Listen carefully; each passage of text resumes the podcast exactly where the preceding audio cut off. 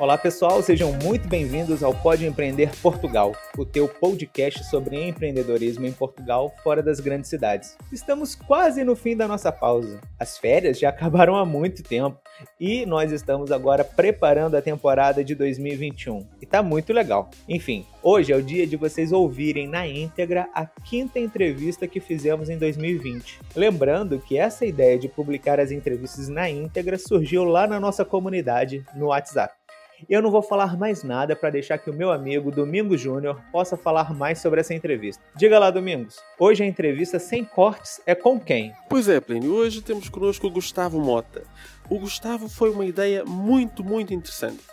Quer dizer, ok, nós normalmente falamos de empreendedores como startuppers, quer dizer, aquelas pessoas que, vamos lá, não têm nada e estão a construir uma empresa do zero. Mas o Gustavo Mota não é bem esse o caso. O Gustavo tem uma empresa, imenso sucesso, tentou se lançar aqui em Portugal e ele vai falar connosco sobre justamente as dificuldades que ele teve. Não é uma história cor-de-rosa, é uma história muito real, é uma história que muitos empreendedores certamente vão se reconhecer nela.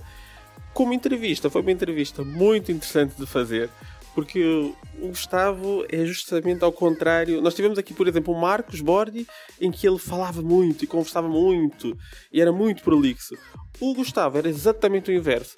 Eu lembro que eu e o Plínio, no nosso, quando nós estamos a fazer a entrevista, nós temos um sistema paralelo de comunicação e nós dizemos assim: isto está a ser rápido demais, queres ver que nós não vamos ter perguntas até o final? Porque ele era muito to the point, é muito certinho no que dizia, muito objetivo, respondia se fosse não, ele dizia não e pronto, e nós ficávamos ali no vácuo à procura do que é que dizer a seguir.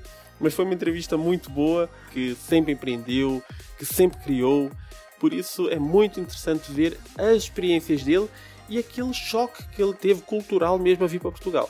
E acho que é algo que não só para empreendedores que queiram vir para Portugal, para empreendedores portugueses, mas até algo para as autoridades, o ecossistema português olhar com algum carinho para esse tipo de empreendedores. Porquê? Porque são pessoas que, se já têm experiência, se já têm capacidade e não conseguem entrar aqui, alguma coisa aconteceu ali. E é importante vermos onde é que estão esses bottlenecks, onde é que estão esses períodos ali em que as coisas não correram tão bem. E ao Gustavo, desejamos, como sempre, todo sucesso e muito obrigado mais uma vez. Olá, sejam muito bem-vindos ao Pode Empreender Portugal, o teu podcast que fala sobre empreendedorismo em Portugal, fora do eixo das grandes cidades. Eu sou Plínio Chaves e eu tenho comigo Domingos Júnior e nós somos os anfitriões deste podcast. Com sede no Rio de Janeiro, a Logos, a maior comunidade de designers da América Latina, já atendeu mais de 41 mil PMEs brasileiras, ou seja, pequenas e médias empresas brasileiras, e conta com mais de 100 mil designers profissionais cadastrados. Com o objetivo de beneficiar cada vez mais pessoas com seu trabalho, a empresa abriu em 2017 a sua primeira expansão internacional, chegando a Portugal e é sobre isso que vamos falar no episódio de hoje. Seja muito bem-vindo, Gustavo Mota, CEO da Uido Logos. Valeu, valeu. Estamos aí, que puder ajudar. Bem-vindo, Gustavo. Transmitir esse conteúdo para a galera. Muito Boa. bom, Gustavo. Então vamos lá, cara. Antes de começar assim, a entrevista, tweet rápido. Quem é Gustavo Mota? Gustavo é um empreendedor. Simples assim. Ponto. Tweet rápido, mais rápido que isso. É ótimo. Um bullet point. Gustavo Mota é um empreendedor. Excelente. Então, Gustavo, vamos lá. Começando mesmo, já no passado. De onde você é? O que você já fez? Conta um pouco da tua história empreendedora para nós.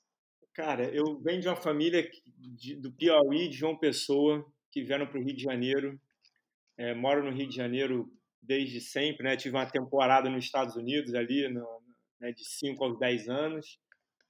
Empreendo desde que eu entendo por gente, fui estagiário do, com 16 anos e aí logo depois né, de um ano montei minha primeira empresa e venho empreendendo há 20 e tantos anos aí, tentando criar disrupções no mercado, tentando criar coisas que impactem a vida das pessoas, ajudando muito a comunidade, então, digo que eu sou empreendedor porque é isso que eu faço desde sempre. E sempre tentando também ajudar quem está ao redor, né? Uhum. Ô, Gustavo, houve algum, houve algum momento assim que você deu aquele clique para se tornar empreendedor? Cara, não. Eu sempre quis. Minha mãe sempre fala que esse sempre foi meu sonho desde pequenininho. Não tem muito. Eu sempre achei que a gente deveria fazer as nossas coisas por conta própria e, né? Eu nunca, eu nunca me vi como funcionário. Essa é a grande verdade. É, quando uhum. eu estava na escola, por exemplo, eu adorava ir na. Meu pai é funcionário, né? Público, era funcionário público, né? Então uhum. eu via, tenho muita referência no meu pai como pessoa, como né, integridade, mas não como nunca quis ser igual a ele, né? Trabalhar muito e ganhar pouco. E quando eu na, e na escola eu tinha acesso aos pais dos meus amigos que eram empresários, isso sempre me estimulou. Eu visitava as empresas, as lojas, isso era disso que eu gostava, né?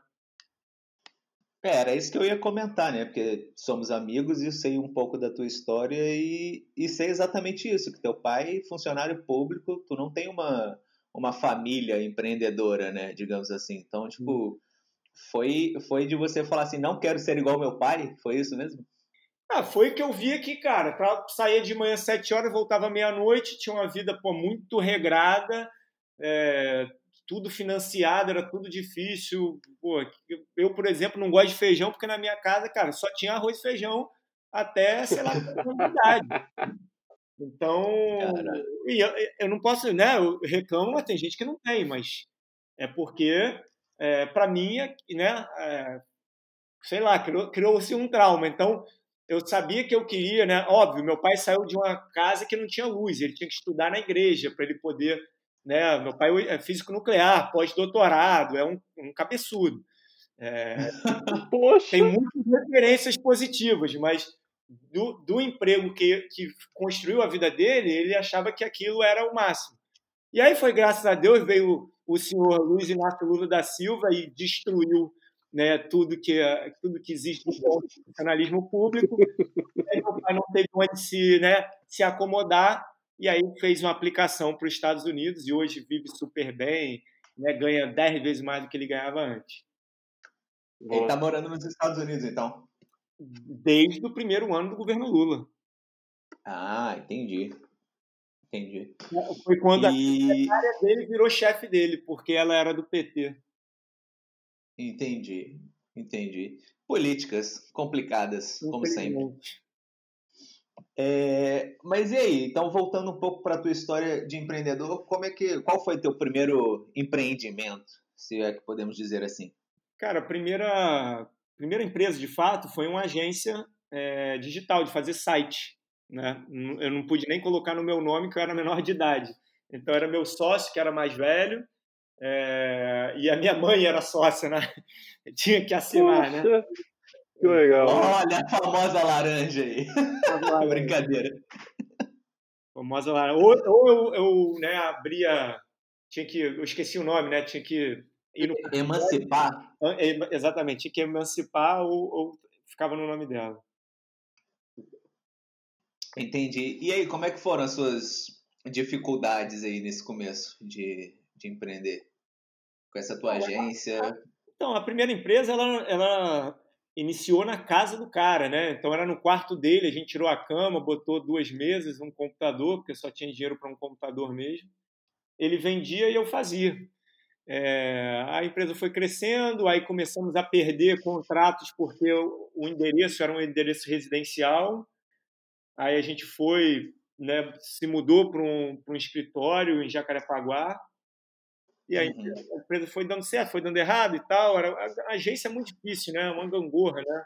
E a gente era muito ruim de gestão, então era uma, praticamente uma padaria. O dinheiro entrava, a gente dividia por dois, aí tinha que pagar alguma coisa, cada um botava o que tinha. Então, Quem é que fazia a gestão? Era todo, era todo mundo? Ele cuidava mais da parte da gestão? Como é que funcionava no início? É, os dois juntos, eram os dois juntos. É. Não, é, dois, dois débil mental faz, tocando Dois moleques sem experiência tocando negócio. Traduzindo. Tá certo. tá certo. Tá certo. Tem que começar de algum jeito, né?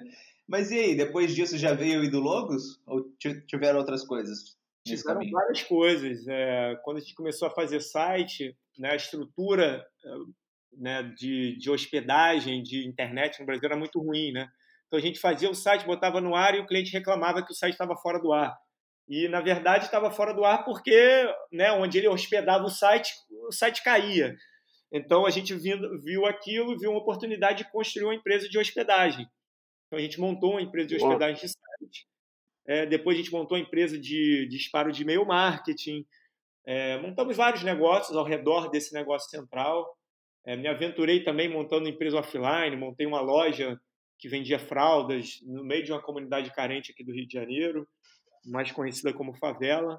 É, montei uma outra loja é, presencial também, que era um brechó é, aqui na Barra da Tijuca. Tudo que foi offline deu errado, né? Essas duas experiências deram muito erradas. O que era online funcionava, funcionava ali. Não, não posso dizer que funcionava bem, porque a gente não ganhava dinheiro, mas a gente tinha uma vida ali para a idade, né?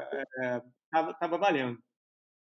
A sua formação de base é mesmo da área da informática, alguma coisa assim? Só para só entender, porque, porque eu não conheço vocês aí. É, design gráfico. Me formei em design gráfico e depois eu fiz design uma pós-graduação em marketing. Ah, muito bom. Muito bom. E, e, essas empresas foram surgindo como? Essas empresas, é, já, já estamos a ver aqui que é um, é um serial empreendedor, né? É, essas empresas foram surgindo como? Foi surgindo mais da necessidade dos próprios clientes, né? Então o cliente ele queria, é, como eu falei, o cliente ele reclamava do site, a gente foi e falou, cara, já que você está reclamando, deixa eu é, te dar uma solução. Aí a gente foi, montou uma estrutura, hospedava o site e faturava. Aí o cliente queria disparar e-mail, e-mail em massa, a gente foi montou uma estrutura e fazia isso. O cliente queria imprimir cartão de visita, panfleto, e não tinha onde, né? não tinha empresa online que você conectava, que você podia né, botar seu cartão de visita, imprimir e receber em casa. A primeira gráfica que eu saiba do Brasil online foi a nossa, que era gráficavirtual.com. Então a gente montava vários negócios baseados na própria demanda dos clientes. Nós tivemos um, um, convidado aqui, sinceramente eu já nem me lembro quem foi, que falou que justamente ser empreendedor é isso, ser empreendedor é resolver problemas.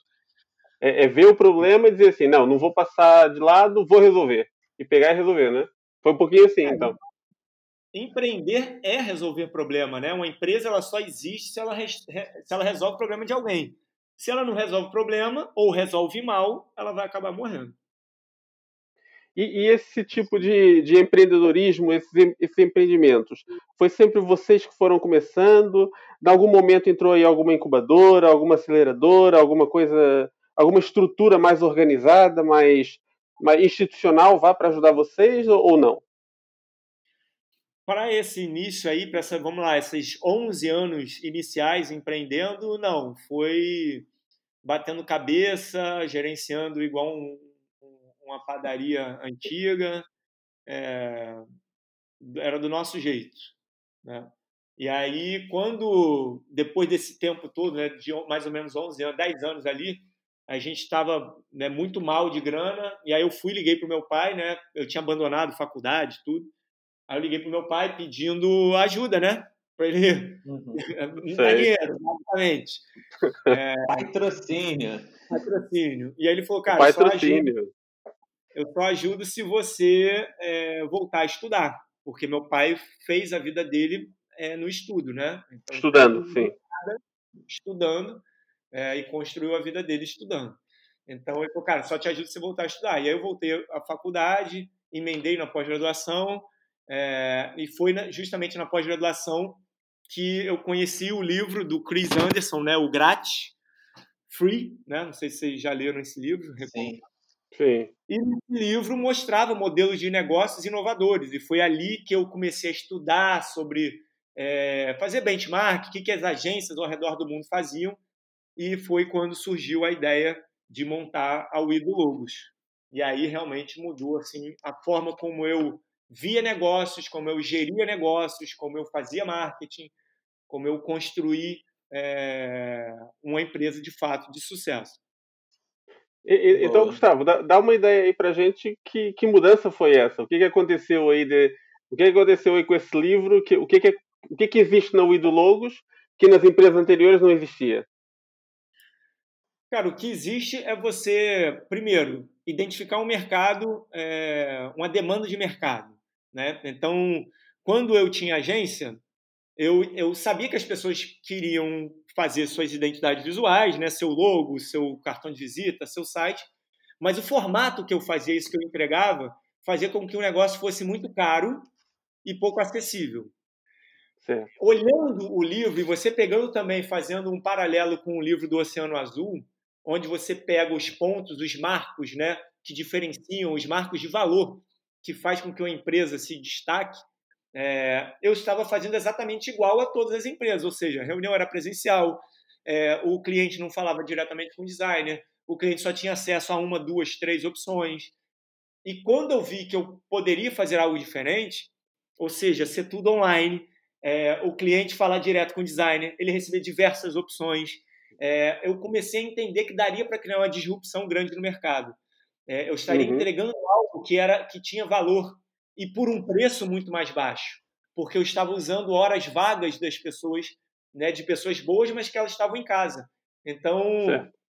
eu comecei a inverter a lógica. E aí, quando eu apresentava para as pessoas perguntando quanto que elas queriam investir, inclusive um amigo meu aí de Portugal foi um dos primeiros clientes, é, clientes, entre aspas, porque eu falei, quanto quer investir para criar tua marca? Ele falou, quero pagar nada. Eu falei, pô, filha da mãe, né? que amigo, né? Amigo. Que de amigo. Deixa eternizado aqui, Bruno Guimarães. É... mas, aí, mas, aí, no final ele falou: é, se você fizer uma parada maneira, eu pago. E aí os outros foram falando assim, cara, eu pago 200, 300, 400, mas, eu, mas se eu não gostar, você devolve meu dinheiro? Eu falei, devolvo. E aí eu montei, abri o site já com 10 clientes nesse perfil. E como eu tinha gráfica, né, eu disparei um e-mail para a base e no mesmo dia tinham 70 designers ali trabalhando. Então, foi aí que o negócio nasceu, né? E, depois, logo em duas semanas é, da empresa no ar, né, do site no ar ali, é, a revista ABC Design, que é uma das principais revistas, não sei nem se existe hoje, mas na época era uma das principais revistas de design do Brasil, botou no Twitter xingando a gente, falando que o negócio era uma prostituição do mercado. Ah, e aí, né, pois é. a gente alavancou ali de, sei lá, 100, 200 designers para quase 2 mil designers, graças a essa divulgação gratuita. Que beleza! Falem bem ou falem mal, mas falem de mim. É isso aí, né? Excelente. E Gustavo, mas vamos lá. Tu abriu já então com 10 clientes, 70 designers, depois ainda teve essa, é, essa propaganda boa aí da, da revista e tal. Mas você sofreu muitos ataques é, dos designers em si, das associações, enfim, dos grupos de designers? Como é que, que funcionou essa parte aí do, dos haters? Cara, os haters fazem muito, muita parte do nosso, da nossa história, né? É, a grande verdade é que qualquer mercado que você cria uma disrupção, as pessoas têm certo preconceito e tendem a olhar negativamente. Então, olha agora, olha agora aqui no Brasil. O Brasil, até antes da pandemia, era proibido fazer consulta médica à distância. Proibido. Por quê? Porque Sim. uma classe definiu que não poderia. Aí agora, com a pandemia, essa mesma classe viu que ia ficar sem dinheiro durante um, dois, três, quatro meses, porque ninguém ia para o consultório, essa mesma classe sentou e definiu, agora pode. Então tem certas regras que existem que não que faz sentido apenas para proteger o mercado e quem está ali no topo. É a mesma coisa que acontece com partidos políticos, né? quando o dinheiro ali do fundo vai para os partidos que já estão no topo. É assim com as classes, com a OAB, com, com a Associação de Design Gráfico e por aí vai acontece com todo, uhum. todo mundo que quer se proteger. E quando você abre um mercado igual a gente abriu, permitindo que qualquer pessoa que saiba design gráfico possa é, ofertar o seu serviço e que o que vai ditar se ele vai ganhar aquele job ou não é apenas a sua qualidade técnica e não se ele tem acesso a mercado, se ele tem nome, se ele conhece alguém, isso criou um burburinho no mercado absurdo. Teve a associação é, de, de, de, design gráfico é, se pronunciando, jornalistas, designers renomados, todo mundo é, teve todo mundo falando sobre isso. Então foi um burburinho muito grande. E isso aconteceu, Plínio, é, com três meses de empresa, quando a gente saiu no Mundo SA, que é um programa renomado aqui no Brasil de empresas inovadoras. Uhum. E lá, cara, foram 15 minutos, eles entrevistaram designers, clientes no Brasil inteiro, a gente. Foram 15 minutos falando da gente. E aí foi trending topics no Twitter do pessoal xingando a Wido Logos e xingando a Globo News, é, porque estava divulgando um produto que estava prostituindo o mercado. Né? Mas, mas é assim, essa crítica essa crítica não vem do mercado, né? essa crítica vem de algumas elites e de alguns, pronto, de alguns nichos que se sentem ameaçados, mas o mercado em si deve ter aceito muito bem o produto. Não, o, o, o, mercado consumidor foi absurdo, né? A gente no primeiro Pô. ano faturou mais de um milhão e meio de reais. É, então foi absurdo. O mercado de design existe uma a grande massa, tá? A gente tem hoje 130 mil designers. Então a grande massa está com a gente, mas existe os barulhentos que falam, né? Então, e tem muita gente que fica achando que é prostituição porque nem entende o modelo. Então, na prática, o Idologos não dita, não joga o preço para baixo. O Idologos ela define um piso mínimo, né? Então, o cliente ele nunca vai pagar 30 reais para fazer uma marca com a gente. É, pra, hoje, é. para você fazer uma marca, você vai, vai investir no mínimo 590 reais. E a gente joga o cliente para ele para ele investir mais. E quanto mais ele investir, maior será, a qualidade dos profissionais e maior será a quantidade de arte que ele vai receber. Então, na verdade, a gente trabalha ao contrário. Mas quando você cria uma disrupção no mercado, as pessoas não querem saber o que você faz, elas querem simplesmente meter o pau, né? Claro, Sim. claro. E ainda para mais no, num caso como esse, que, que você pega um mercado que está super regulado, não é? Ou, ou pelo menos está na mão de alguns, e depois você quer democratizar isso, é sempre complicado. Mas deixa, deixa eu voltar aqui a um ponto inicial, porque nós estamos falando aqui de startups e, e falamos muito sobre incubadoras e esse tipo de projetos. É, nesse caso, ou, ou nesse caso, não sei, ou, ou noutros casos que venham a seguir, você teve algum contato então com incubação, com algum tipo de estrutura que ajudou você nesse início? Então, na Wido Logos, eu sabia que era um negócio diferente que precisava é, de um suporte diferente. Então, é. logo no início, eu comecei a me inscrever em tudo quanto era é, projeto que existisse. Então, desde os primeiros meses, a gente foi apoiado pela Endeavor. É, a Endeavor é uma ONG né, internacional que, que apoia muitos empreendedores de alta performance. Então, é, a gente logo foi apoiado por eles, com mentorias. É, alguns anos depois, a gente entrou para o programa de aceleração da 21212, que foi a maior aceleradora, a mais importante aqui do Brasil na época. Hoje, grandes empresas saíram de lá. É, e a gente está sempre aí navegando e, e, buscando apoio de mentores para estar tá nos ajudando. Certamente, se eu não tivesse tido apoio da Endeavor e da 2212, a gente não estaria vivo até hoje. E como é que se materializou esse apoio, eh, Gustavo? Eh, estamos falando de apoio financeiro, estamos falando eh, conselhos de mercado, apoio jurídico. Como é que se materializou esse apoio para vocês? a gente participou do programa né, de aceleração. Então, o programa ele tem algumas etapas. A gente já estava grande, né? A UIDU, quando foi para 21, era, se não a maior, uma das maiores empresas do programa. Então, a é. gente tinha muito apoio dos próprios sócios, né? Então, olhando o produto, olhando o mercado, ajudando a gente a desenvolver, é, ajudando a gente a construir uma cultura baseado é, em dados. É, então, materializou em tudo isso. E em dinheiro, de fato, foi a menor parte, porque a gente já fazia muito dinheiro, né? E, e o que, que você acha? O que, que você acha que faz mais diferença? O que, o que, que nesse processo para você foi fundamental? acesso a mentores que já passaram por desafios que a gente estava enfrentando. Então, uhum. ter acesso a pessoas melhores do que a gente, é, disponíveis para poder nos ajudar, foi fundamental. Boa. E nessa Boa. época aí, como é que foram os, os seus erros que você cometeu que você fala, caralho, não posso cometer isso nunca mais na minha vida? Ah, o principal erro nosso foi, meu, né, no caso, foi não ter feito um acordo de acionistas do início, né?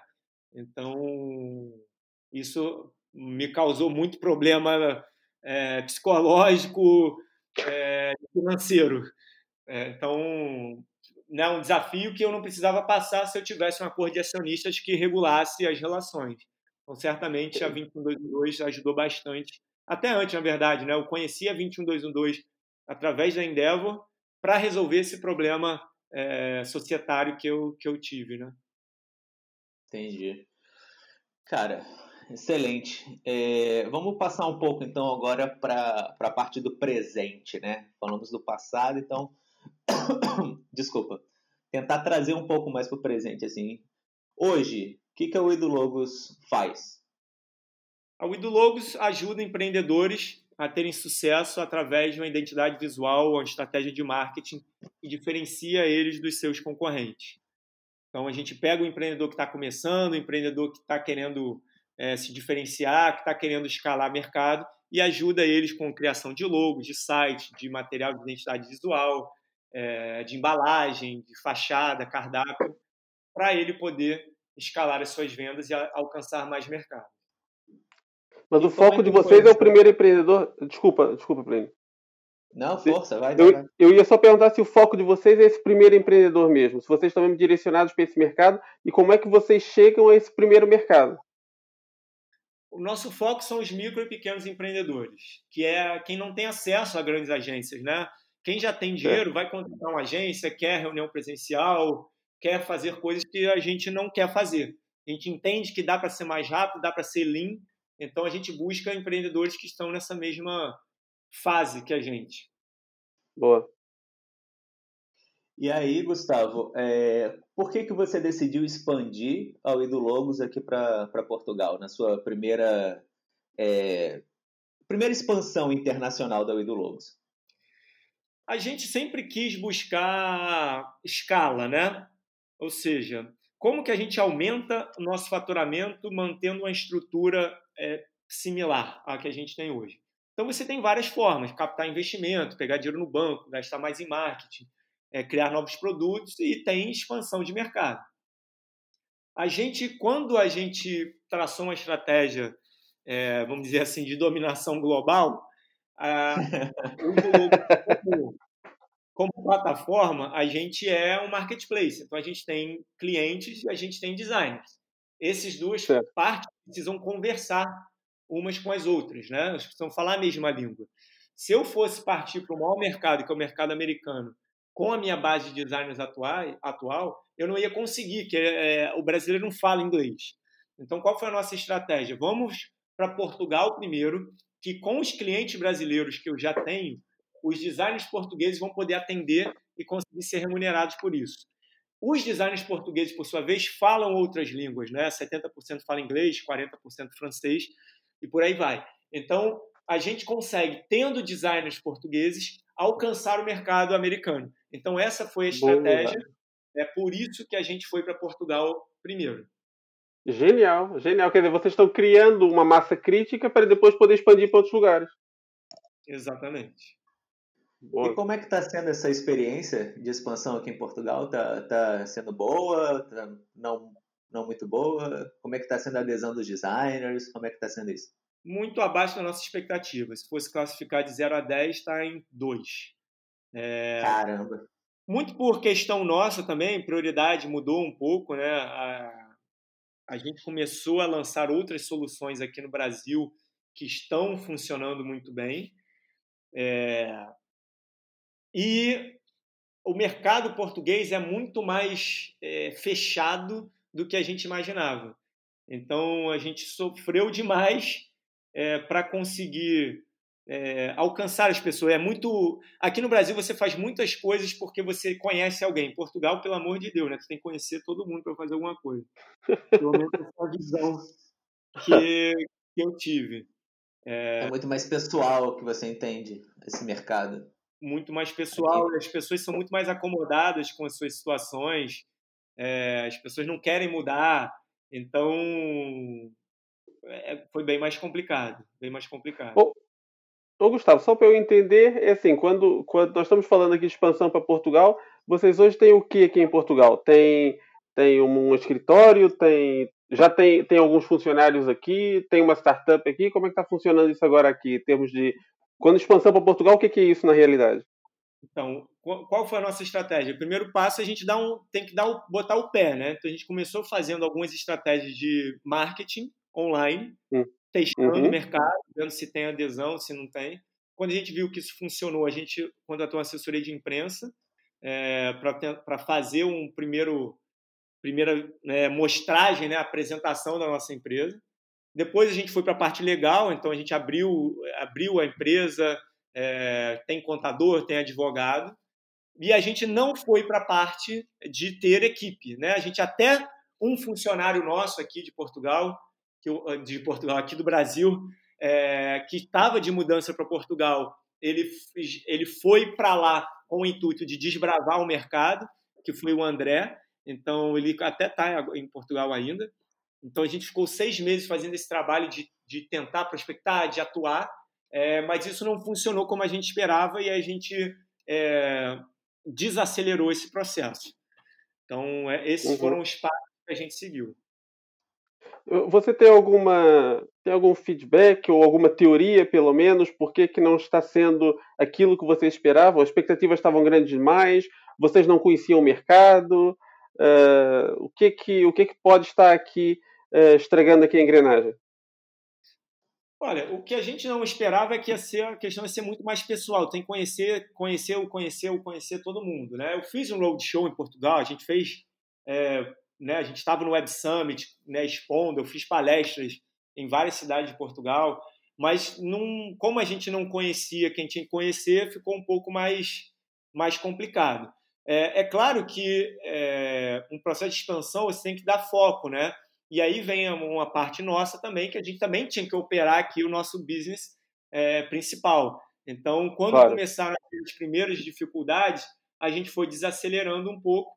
E é, e é, óbvio, né? Portugal não tem uma população muito grande. Então, a nossa estratégia era ganhar massa crítica com a base de designers, que acabou não acontecendo do jeito que a gente imaginava. E aí a gente acabou desacelerando o processo. É, vocês... vocês não tiveram vocês não tiveram nenhum tipo de apoio, porque assim, querendo ou não, é, a Wido Logos tem né, um puta reconhecimento no Brasil. É, e aí quando vocês falaram assim, ah não, vamos para Portugal e tal, não teve nenhum, é, sei lá, startup Braga, startup qualquer cidade dessas, assim, não teve nenhuma cidade que falou assim, não, poxa, vem para cá e, e vamos abraçá-los, não teve nenhum tipo desse, de apoio desse sentido? Então, até de Braga, não sei se você citou porque eu falei alguma vez na vida, mas até de Braga a gente fechou uma parceria para ajudar lá e tal, mas acabou não andando. Eu, eu, eu senti muito, muito, foi muito fraco, assim, na verdade. Provavelmente porque as pessoas tinham que estar presencialmente ou, ou não? Não tenho a menor ideia. Mas, nessa, na época, mas na época do, do Startup Braga a gente tinha, o André estava né, presencialmente, ele ia lá e tal, ele ficava em Braga inclusive. Ah, entendi. Então, ok. Então tinha lá. Não, eu falei do Startup Braga mesmo porque, tipo, é um dos que me vem à cabeça, junto com Startup Lisboa, Porto, Braga. São os que geralmente vêm na cabeça mais rápido. Eu, eu tava perguntando sobre isso, sobre o que aconteceu aqui, Gustavo, porque eu fico pensando assim, o seu, o seu negócio é essencialmente um, um negócio online, né, para clientes finais. Quer dizer, eh, por isso é, é, publicidade que falta, as pessoas não sabem que vocês existem, está faltando, tá faltando designers. Uh, eu estou tentando entender aqui onde é que está o gargalo pra, do processo. Talvez seja na parte de clubismo, né? De, de, de tem que estar tá aí, tem que conhecer quem tem que conhecer para as coisas funcionarem, você se conectar.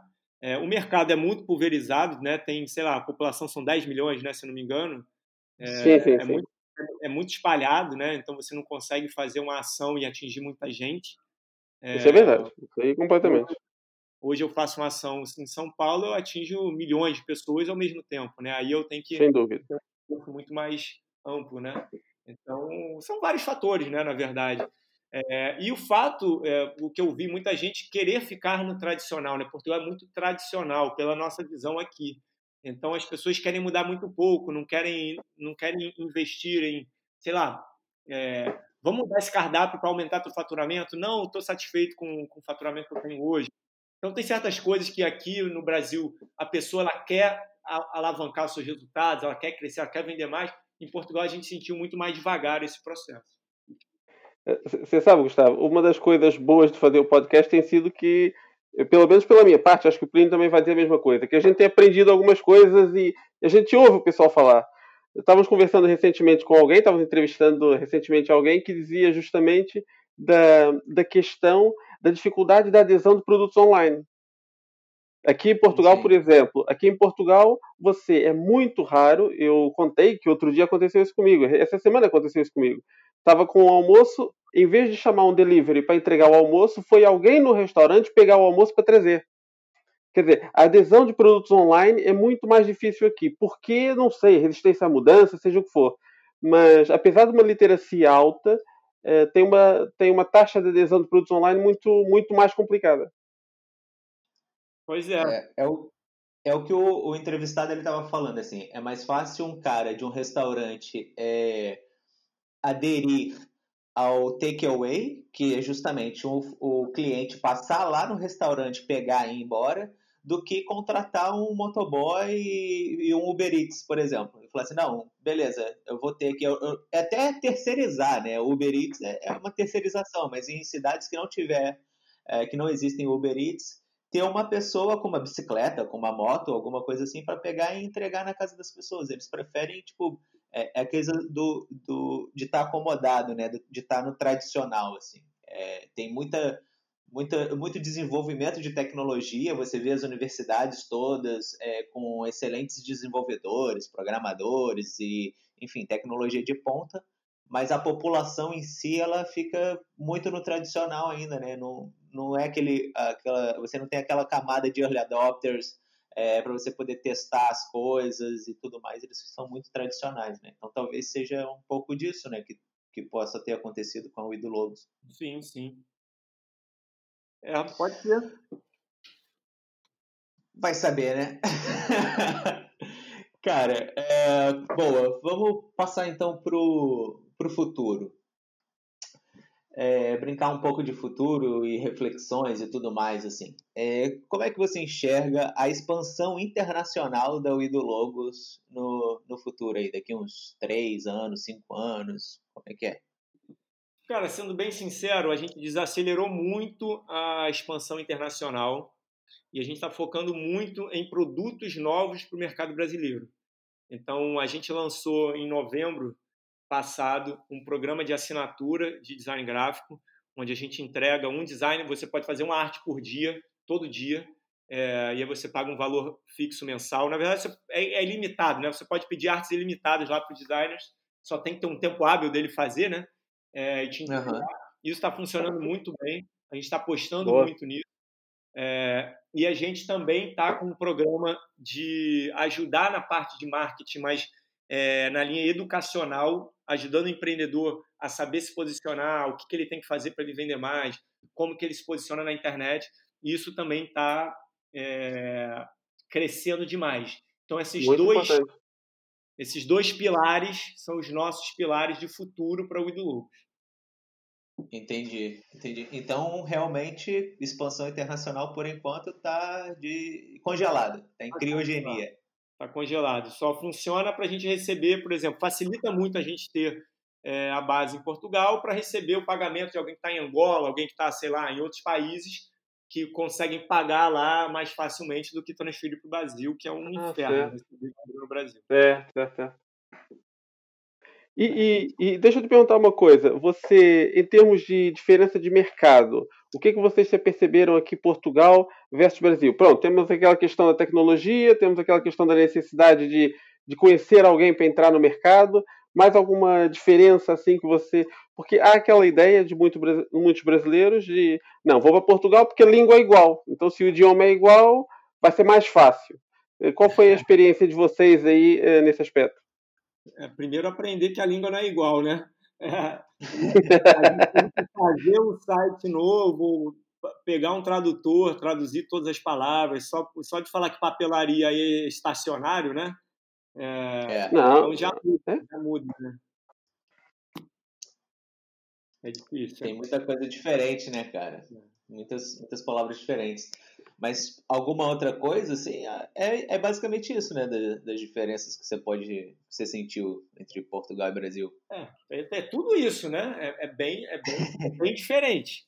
Né? Você atuar localmente no Brasil para atingir 10 milhões, tu tem aqui o Rio de Janeiro, que é, é, é, similar, é muito mais fácil atingir o Rio de Janeiro do que atingir Portugal.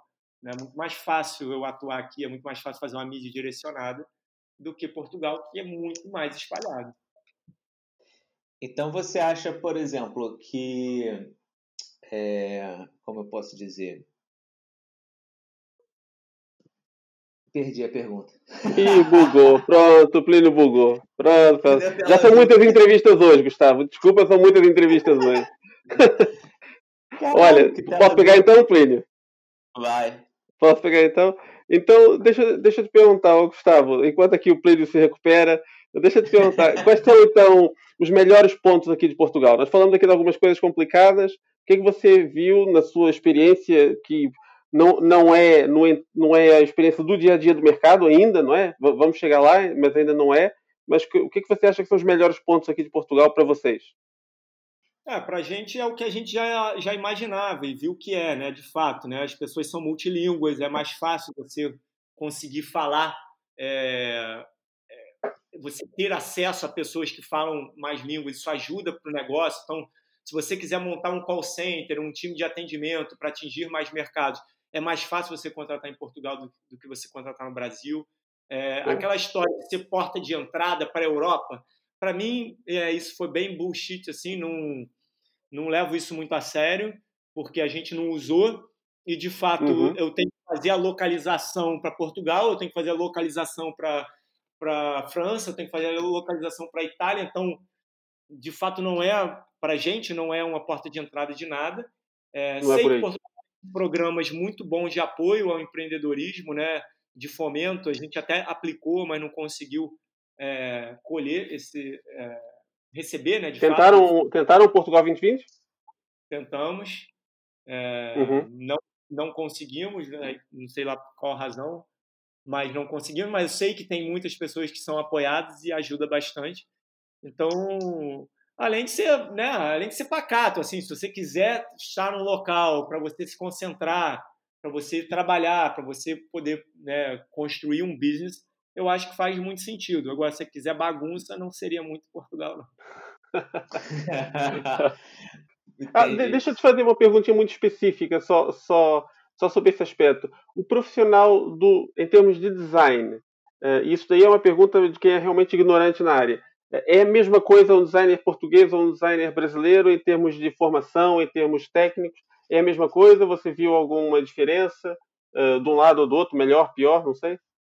Não, é bem similar, é bem similar. É que no Brasil, realmente, os designers brasileiros são mais criativos, né? Até ao redor do mundo inteiro, assim. Se pegar os designers brasileiros, é. são de fato né, contra Portugal ou não.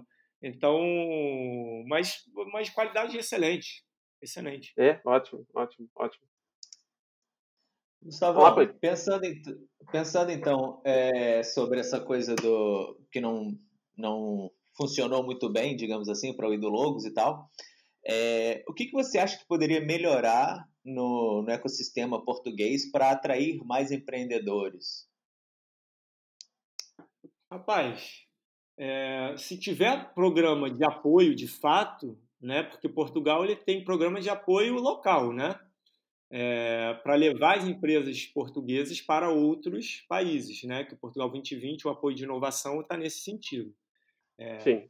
Você quer atrair outras empresas, você precisa fazer programas é, que de fato conectem essas empresas com os players locais. Foi isso que a gente sentiu que, que não teve, por mais né, que, a gente, que a gente tenha tentado. Então, é, mais do que dinheiro é conexão. Né? Quando você fala que né, eu faço muita palestra em comunidade carente do Rio de Janeiro, é, e o que as pessoas pedem é, é, se conectar. As pessoas não querem dinheiro. Porque a partir do momento que ela te conhece, cria um network, ela consegue sair de onde ela está, porque isso abre portas. Então, é ter, ter programas de abertura é, certamente faz toda a diferença.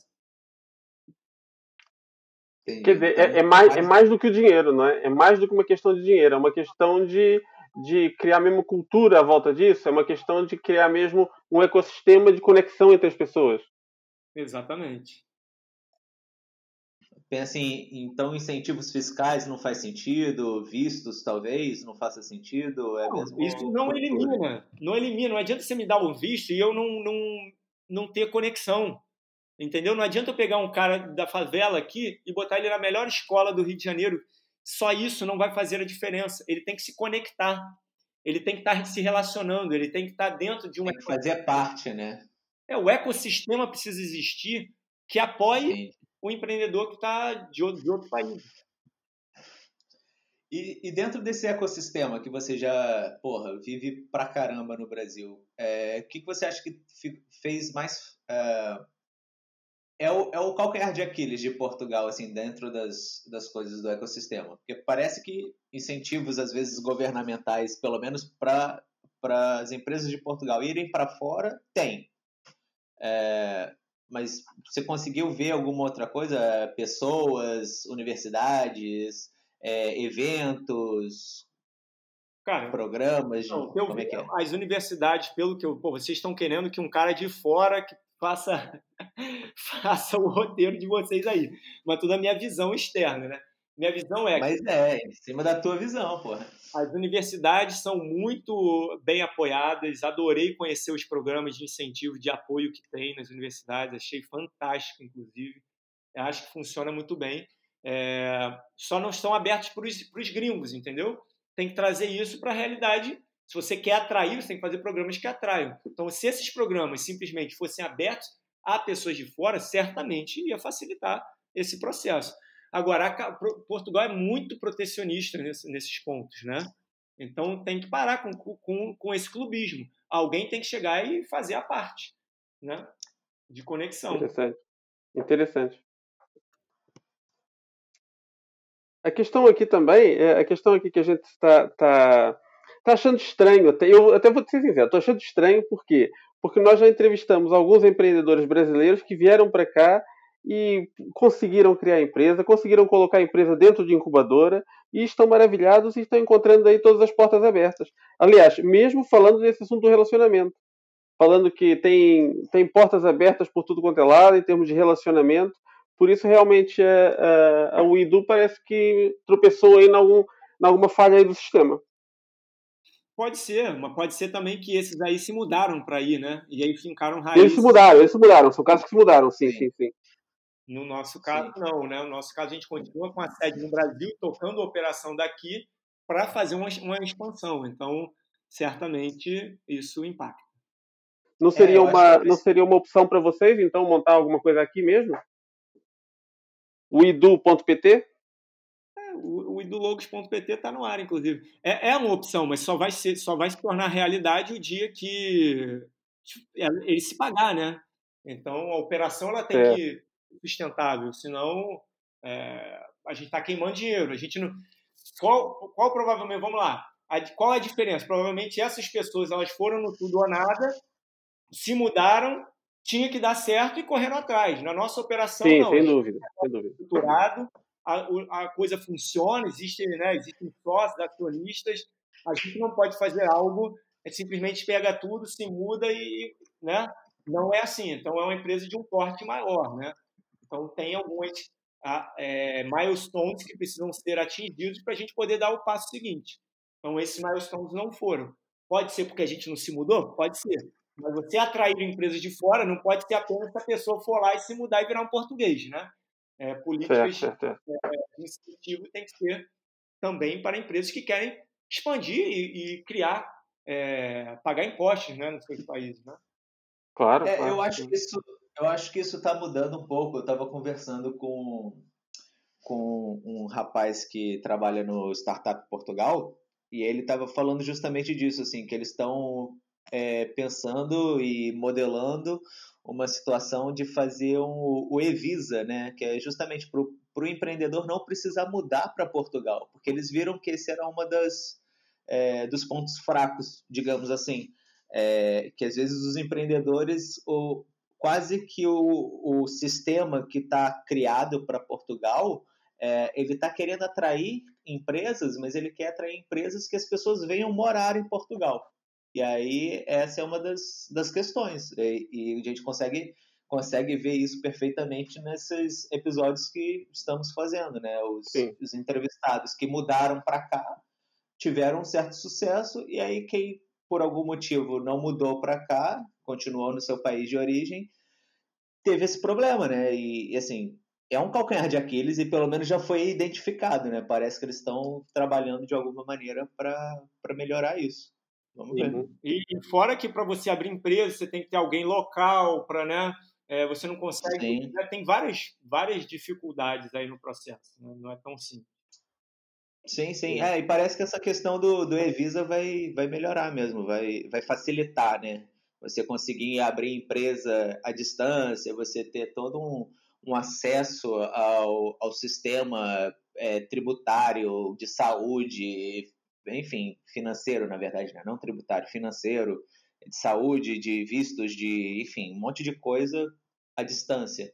E aí, se você precisar vir para Portugal para visitar, para fazer uma, é, uma reunião, enfim, para fazer alguma coisa, você vai ter acesso às coisas já como se realmente fosse, como se você tivesse um visto normal, como Legal. se fosse um, um, morador. Muito bom.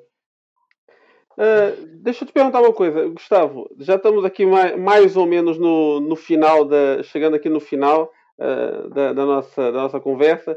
Deixa eu te perguntar, para você que é um empreendedor, que já empreendeu muita coisa, o que é empreender para você? Empreender para mim é resolver o problema de alguém de uma forma eficiente. Boa. E você acha que o empreendedor nasce ou ele aprende a ser empreendedor? Eu acho que qualquer um pode ser empreendedor. A diferença é o que tá, o que você está sentindo, o que está na tua cabeça. Não existe um dom para ser empreendedor. Existe o que você se condicionou a acreditar. Se você vive a vida inteira, igual eu falei do meu pai, vive a vida inteira achando que o caminho de você né, ter sucesso, você progredir na vida através de funcionalismo público, você vai estar lá até alguém mudar essa sua situação, que foi o que aconteceu com ele. Para mim, eu, eu é. cresci entendendo que empreendedorismo é, é o caminho para eu alcançar meu sucesso. Então, vai ter gente que vai preferir empreender na empresa dos outros, vai ter gente que vai preferir, preferir empreender na sua própria empresa. Boa. Excelente. E como você falou, sucesso para o seu pai era uma parada e para você é outra. Então, para você, o que, que é ter sucesso? Ter sucesso é ter liberdade de escolha. Você poder fazer o que você quiser, a hora que você quiser, você não precisar ficar é, se preocupando com, né, com sua conta bancária, ficar se preocupando com outras coisas. Você poder fazer o que você tiver livre para fazer. Então, liberdade. Liberdade. Ter sucesso é ter liberdade. Boa. Ótimo. Olha, é, e, e para você, para você que é um empreendedor, você já falou aqui de um livro, já falou de alguns conteúdos que, que fizeram a diferença para você, mas tem alguma coisa mais que você destacaria como um conteúdo, um livro, um blog, um vídeo, seja o que for, que você, você recomende para empreendedores que estejam nos ouvindo? Cara, o que eu recomendo para o empreendedor é que ele entenda que a dinâmica do mundo mudou. Né? As pessoas é, antes elas faziam tinham hábitos de consumo de um jeito, elas tinham hábitos de compra de outro, elas tinham hábitos de uso de outro. Então, você parar de achar que o mundo vai ser igual como era antes, porque todo dia que passa já não é, e depois da pandemia é que não vai ser mesmo. Então, tente entender as mudanças dos hábitos das pessoas para você conseguir adaptar, se adaptar e adaptar o seu negócio. É, uhum. Recomendo buscar conteúdo sobre posicionamento, sobre construção da sua autoridade, da sua reputação na internet. As pessoas buscam, né? Você que está aqui nos ouvindo está conectado, está vendo, está ouvindo isso através de uma conexão de internet. Então, cara, enxergue o mundo de um jeito é, diferente para você poder se beneficiar de todas essas vantagens que a tecnologia nos traz. E aí tem diversos livros aí, tribos, é, é, o livro do, do Hard Things About Hard Things, o Zero a Um, tem diversos livros aí que você pode é, ler para você conseguir se adaptar a esse novo normal. Muito, muito bom. Isso aí, cara, que incrível. Conversa muito boa. Foi realmente rápida, intensa. Intenso, foi... intensa é a palavra. intensa, intensidade a mil, assim. É, foi um prazer conversar com você, Gustavo, de novo, como sempre. É, eu gosto muito de trocar ideias com você. É, quero deixar as portas abertas do podcast para você, claro. É, não sei se, se vai ser muito boa, já que você está falando da questão do, do futuro, que vai voltar a focar mesmo na, na questão do, dos novos produtos no Brasil. É, enfim, coisas que a expansão internacional vai ficar um pouco é, congelada por enquanto, é, pausada. Mas, enfim, se você quiser, estamos aqui com as portas abertas. E queria te perguntar, assim, se as pessoas que estão ouvindo o podcast quiserem te encontrar, quiserem te contactar, é, como é que elas podem fazer? Maravilha. É, cara, é, pode me localizar no Instagram facilmente, arroba Gustavo Mota Real, ou no meu site gustavomota.com.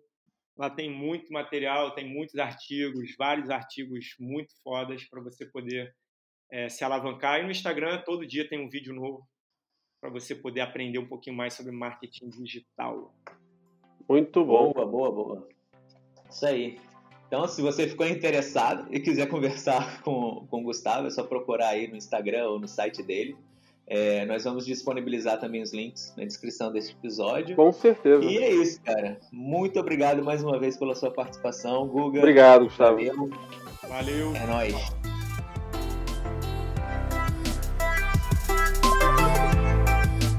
Bem, malta, esta foi a entrevista com o Gustavo Mota. Como eu vos disse, rapidinha, uma entrevista muito certinha, muito objetiva.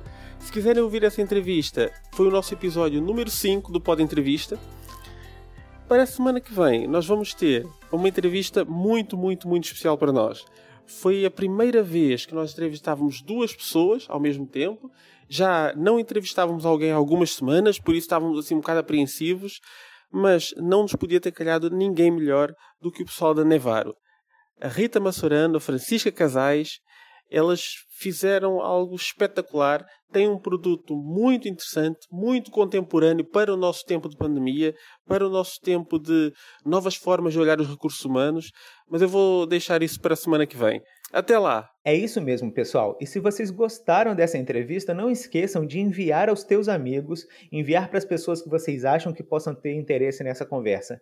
Agora, se vocês não gostaram, envie esse feedback para a gente, falando por que, que você não gostou e como que nós podemos melhorar. Nós temos muito interesse em fazer conteúdos que vocês tenham interesse, que vocês queiram ouvir. Participem também da nossa comunidade no WhatsApp. Nós estamos preparando coisas muito legais e exclusivas para quem estiver lá no nosso grupo. Não deixem de acompanhar as nossas redes sociais: Instagram, LinkedIn e Facebook. Tudo é Pode Empreender, tudo junto. Portugal. Clica também em seguir na tua plataforma de podcast favorita. Estamos presentes nas principais plataformas de podcast, como Spotify, iTunes, Google e Deezer. Se a tua plataforma favorita tiver a possibilidade de avaliação, esperamos que você nos avalie com 5 estrelas, obviamente, não é?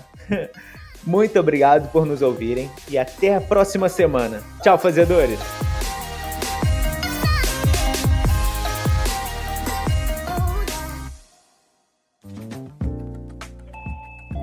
Você ouviu uma edição fonohouse.com.